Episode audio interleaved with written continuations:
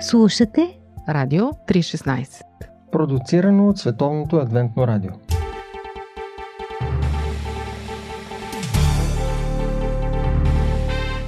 Вярата днес Събития и коментари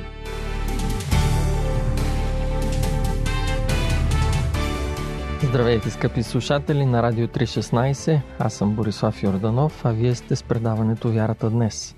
В серия от интервюта ви представяме някои от участниците на четвъртата международна библейска конференция. До сега имахме възможност да чуем в предаването интервю с президента на 20 милионната Световна адвентна църква, пастор Тето Юсън. Доктор Жак Докан ни разказа малко повече за новия международен библейски коментар – а доктор Ричард Дейвидсън ни впечатли с прозренията си за библейското светилище, което е прозорец към Божието сърце. Днес ще чуем още едно кратко интервю с доктор Анхел Мануел Родригес. Това е един от най-добрите теолози в света. Роден е в Пуерто Рико, бил е президент на Антилския колеж и вице-президент на Южния адвентен университет. В продължение на 20 години – той е част от Библейски изследователски институт, 10 от които е директор на института преди да се пенсионира през 2011 година. На конференцията в Рим, като един от първите участници, той представи свой изследователски доклад за това какво представлява библейската есхатология. В този доклад доктор Родригес подели своето виждане за бъдещето и християнската надежда, като част от откровението за Божия изкупителен план, разкрит в Писанието. Надеждата е израз на най-дълбокото ни желание да се завърнем от дома при нашия Създател и Изкупител Бог. В същото време тя е израз на отвращението ни от състоянието на света, който под влиянието на зле сили се противопоставя на ценностите на Божието царство. Това противопоставяне обаче е космически проблем и затова надеждата е не само за бъдещето на хората на Земята. Решението, което Христос предлага, ще доведе до пълното оправдаване на Бога в Вселената и до признаване на Неговата необятна любов към всичките му творения. Останете с предаването Вярата днес, за да чуете от доктор Родригес кой е най-големия проблем на християнството днес и какво може да се направи, за да се преодолее този проблем. Ще продължим след малко.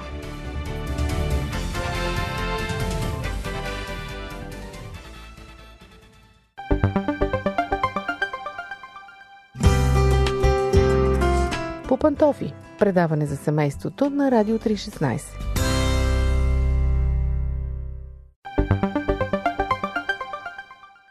Скъпи приятели, тук заедно с мен в Рим на четвъртата библейска международна конференция един от най-добрите теолози в света, доктор Анхел Мануел Родригес. Дълги години той беше директор на Библейски изследователски институт и аз се радвам, че се съгласи да даде кратко интервю специално за вас, слушателите на Радио 316. Доктор Родригес, tell us briefly about your path to Доктор Родригес, разкажете ни накратко за вашия път към теологията. Какво точно ви накара да изберете да се занимавате с теология? И кои са събитията, които предопределиха вашия избор? Uh, Роден съм в християнски дом с майка и баща, които бяха много верни на писанията, на християнската вест и християнския начин на живот. Така че израснах с това желание, а именно да разбирам по-добре християнството и да служа на Спасителя. И когато като дете растях в моята местна църква, хората ми казваха, защо не отидеш да учиш и да станеш църковен служител? И накрая се случи. Това е една дълга история, но накрая си казах. Добре, ще отида да уча. Така завърших за църковен служител и работих като пастор в продължение на 6 години. След това почувствах нуждата да получа допълнително образование, за да бъда по-ефективен в моето служене. И завърших докторат по теология. Тогава водачите на църквата ме поканиха да отида и да преподавам. Ето защо започнах да се занимавам с теология. Като погледна сега назад, струва ми се, че наистина Бог ме е водил, независимо от моето първоначално нежелание да стана служител. Той ме доведе до това да стана пастор. След това вложи желание в сърцето ми да завърша докторат по теология.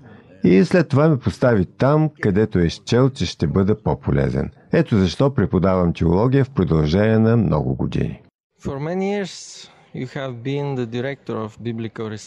В продължение на много години вие бяхте и директор на Библейски изследователски институт. Кои бяха най-големите предизвикателства или трудности за вас през мандата ви като директор и кои бяха вашите най-добри и важни моменти?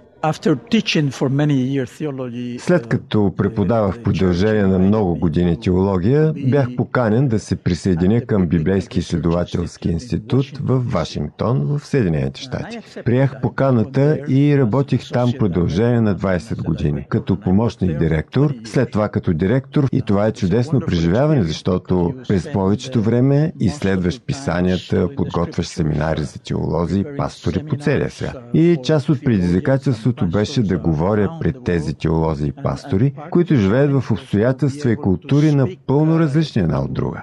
И общуването помежду ни беше възможно, защото общото за нас е писанието. Но въпреки това си е предизвикателство. Удоволствие беше да се срещна с тях и да прекараме една или две седмици събрани на едно място и да разговаряме за това, което писанието учи. И така изградихме чудесни взаимоотношения с тях, станахме приятели. А възможността да говорим свободно един с друг като приятели е едно невероятно преживяване. А след това, когато пък трябваше да се разделяме в края на семинарите ни, винаги беше трудно за мен. Това са човешките измерения на предизвикателствата ми като директор на института. Но имаше също и теологично измерение. Това, което се отнася за теологичните въпроси и има потенциал за създаване разделение, което ни отдалечава един от други. Трябваше да се търсят начини да се решат тези спорни теми и да сближаваме позициите си един с друг. И това бяха реалните предизвикателства. Но в края на кращата мога да кажа, че в повечето случаи всичко преминаваше много добре, когато дискутирахме теологията и конкретни трудни теми. Като цяло, спомените ми са много, много добри. Какъв е най-големият теологичен проблем днес в християнството? Вероятно това е разбирането какво всъщност е християнството. Много хора между християните, говоря за християните, имат смътна идея за това какво е християнството. И те наистина не знаят каква е веста на християнство и защо християнство съществува въобще. Те знаят много, много малко за Исус Спасителят и за призива, който Той отправя към нас. Елате при мен и ще намерите покой. Следвайте ме.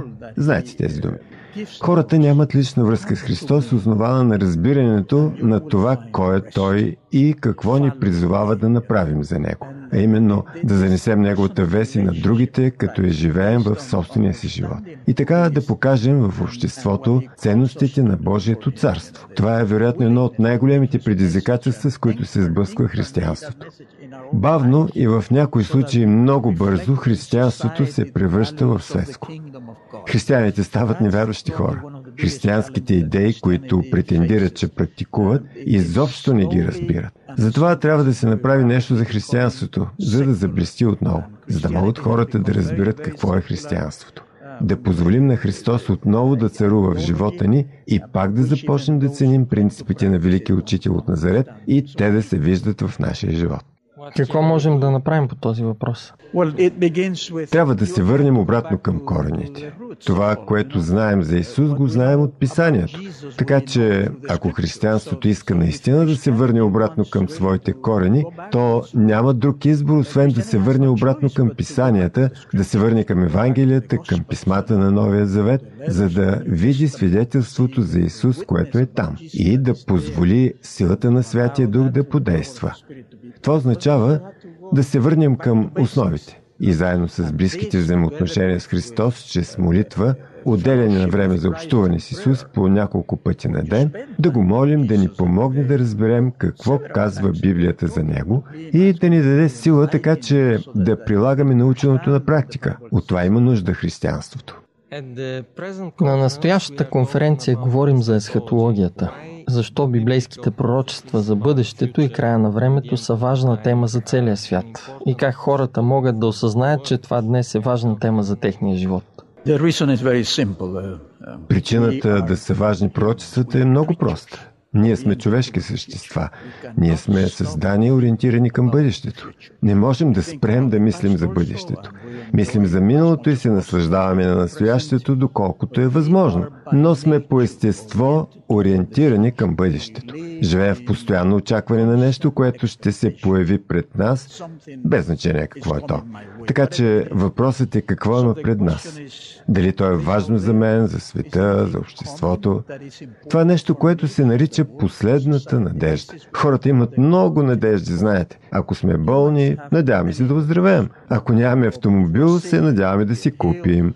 Ако сме несемейни, се надяваме естествено да си намерим съпруг или съпруга. Надяваме се да си имаме и деца. Всички живеем с тези множество надежди. Но хората продължават да търсят последната надежда, защото животът завършва с смърт. Това е нещо, което никой не поставя под въпрос. Но винаги се поставя въпрос за онова, което се случва след смъртта. И ако знаете какво се случва след смъртта, ето е надеждата. И писанието ни дава този вид надежда. Затова сме тук да изучаваме ескатологията, последните събития на планетата Земя. А Библията описва тази ескатология много ясно, особено чрез обещанието за второто пришествие на Христос. Ние очакваме второто пришествие на Христос. Защо? Ми защото Той каза, отивам си, но ще се върна пак.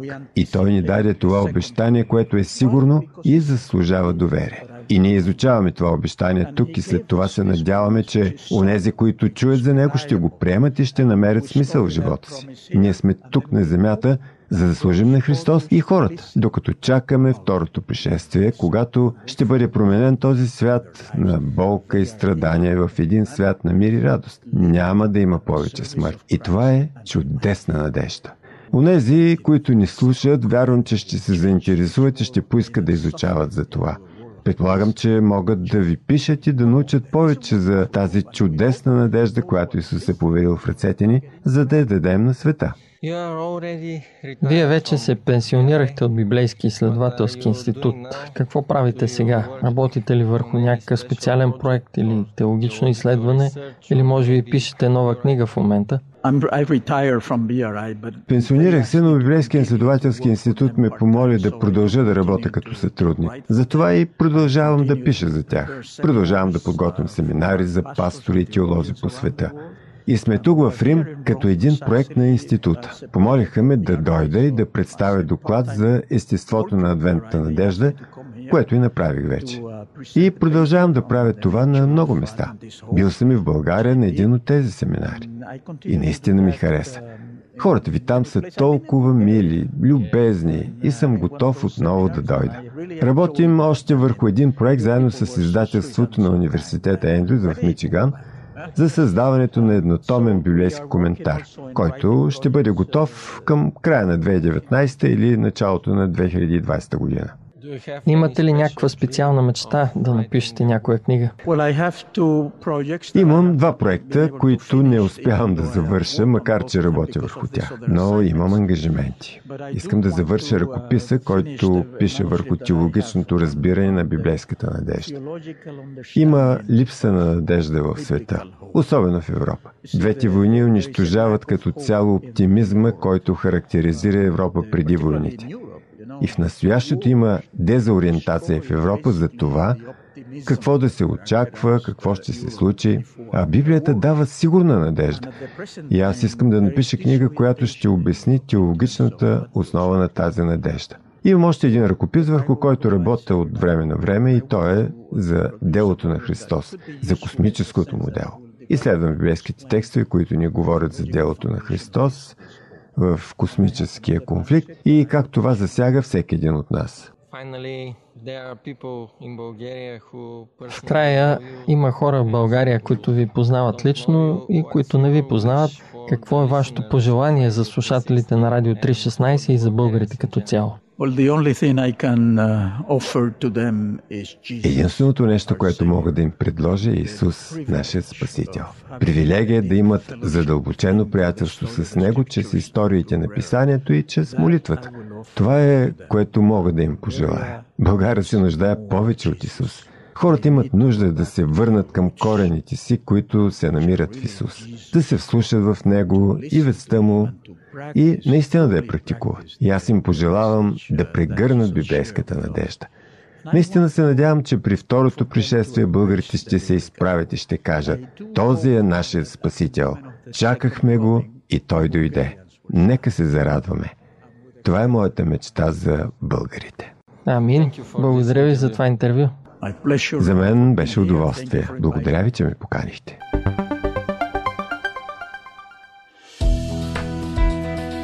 Вие слушате Радио 316. Продуцирано от Световното адвентно радио.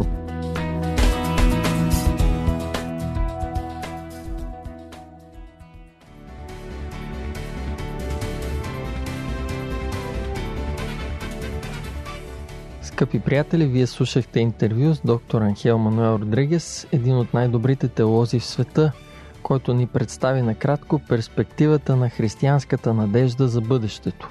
Следващото предаване на вярата днес ще ви представим един от най-добрите експерти върху пророческата книга на Библията Откровение на Йоан.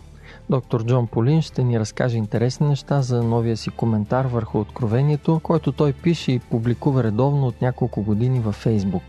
Бъдете с нас и следващия път. До чуване!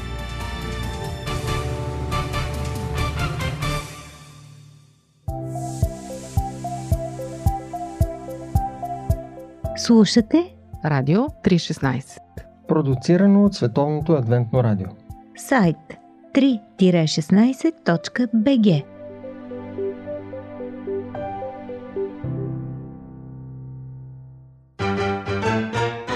Живот! Джобен формат.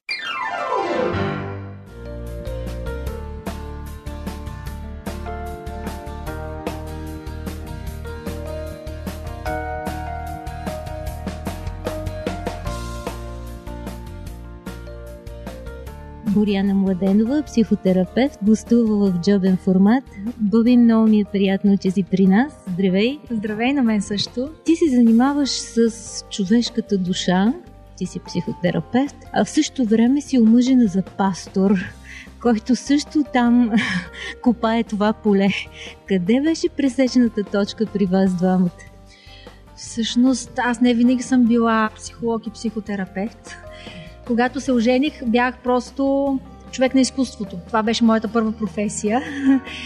Но да, омъжвайки се за пастор и работейки с хората, аз почувствах една потребност да знам повече за психологията на хората, за да бъда по-полезна. Тогава, по това време, четяхме много книги, които да, да ни помогнат да разберем по-добре хората, но си давах сметка, че нещо ми липсва. Липсва ми така базисната основа, на която да мога да поставя информацията откъде идва, как да я преценявам. И така малко по малко дойде това убеждение да започна да уча психология. М, преди това изобщо не мислех, че ще уча отново. Това ми е второ више. А вкъщи терапевтирате ли се? Вкъщи аз съм обяснила, че съм в роля на съпруга и на родител. Ако някой има нужда от терапевтична помощ, то тогава Да я потърси другаде. търси на друго място, да. Добре си се уредила.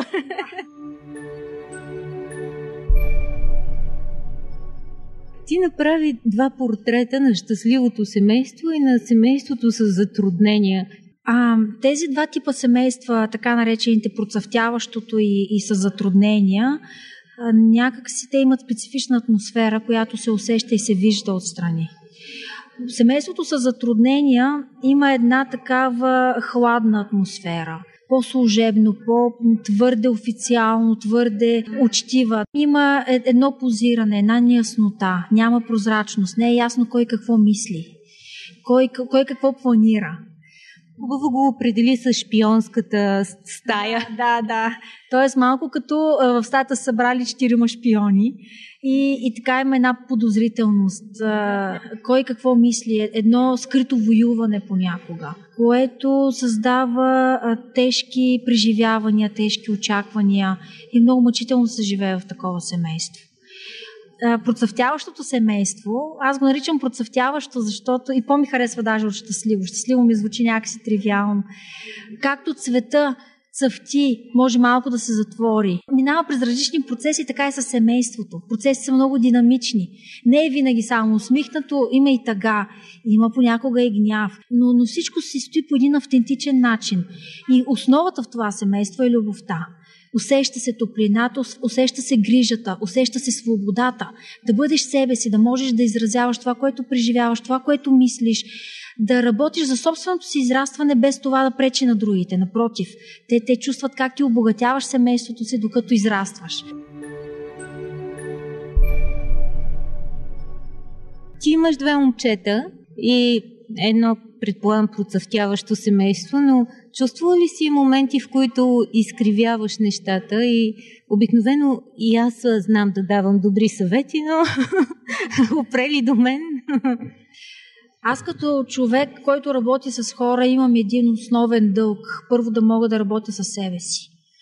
И аз съм положила страшно много усилия да работя с моите дефицити и да ги познавам добре защото аз съм инструмента, през който работя с хората. Ако този инструмент не е добре подострен, на практика той няма да оперира добре.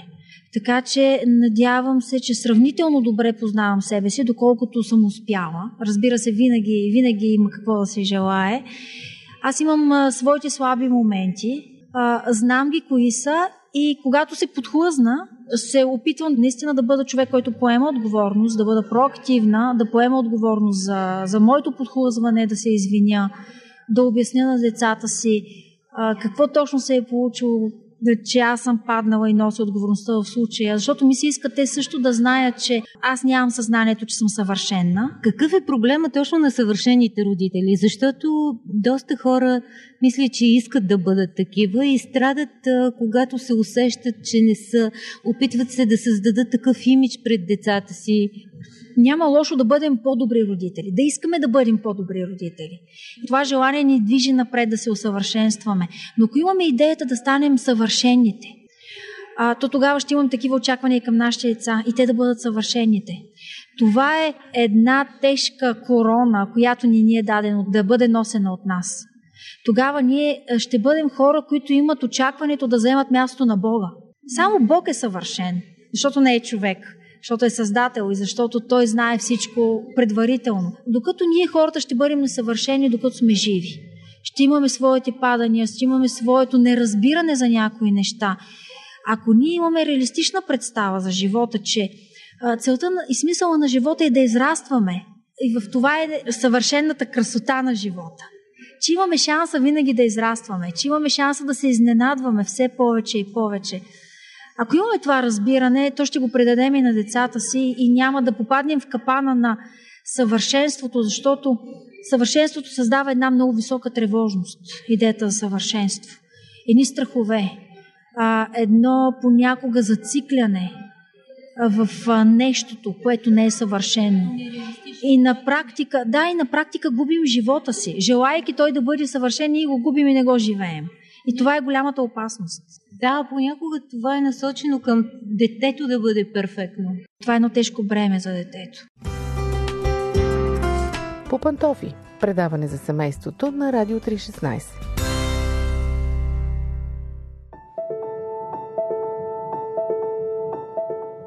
Наскоро работих с едно перфектно дете. Дете, което а, завършва с пълно отличие училище, лишавайки се от а, излизане с приятели, от социални преживявания, защото има много да учи, постига целта да, да завърши с пълно 6. Той е дете на по-заможни родители. Отива в чужбина да учи, защото там отиват успешните хора. Съвършените учат в чужбина, не в България. Избира си университет и специалност, която звучи почти съвършенно.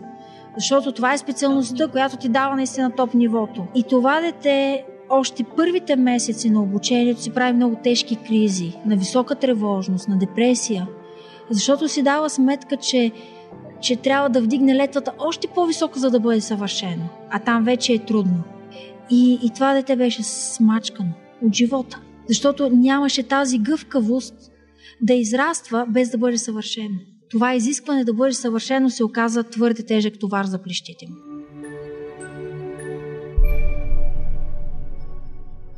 Кога свръх грижата се превръща в тирания? Свръх грижата отнема възможността на детето да научи своите уроци за живота. Да се научи да бъде самостоятелно, автономно, да има уменията да се погрижи за себе си, да приема грешките си, да приеме различията, да стои на собствените си крака. Ако ние свръх обгрижваме детето, на практика ние го лишаваме от възможността да живее свободно. И рано или късно то попада в този капан да не се справя, да не може.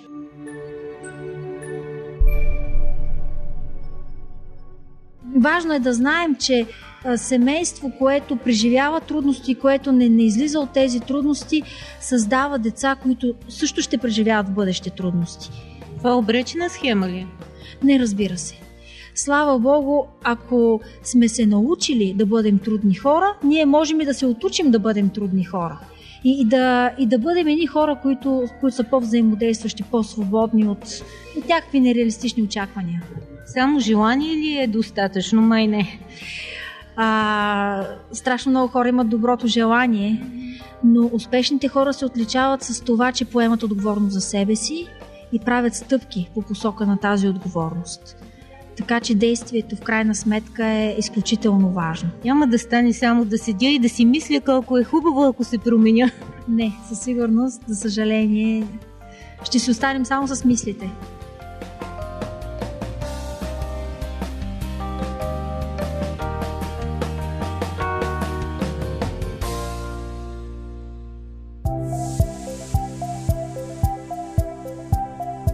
Радио 316 Продуцирано от Световното адвентно радио. Сайт 3-16.bg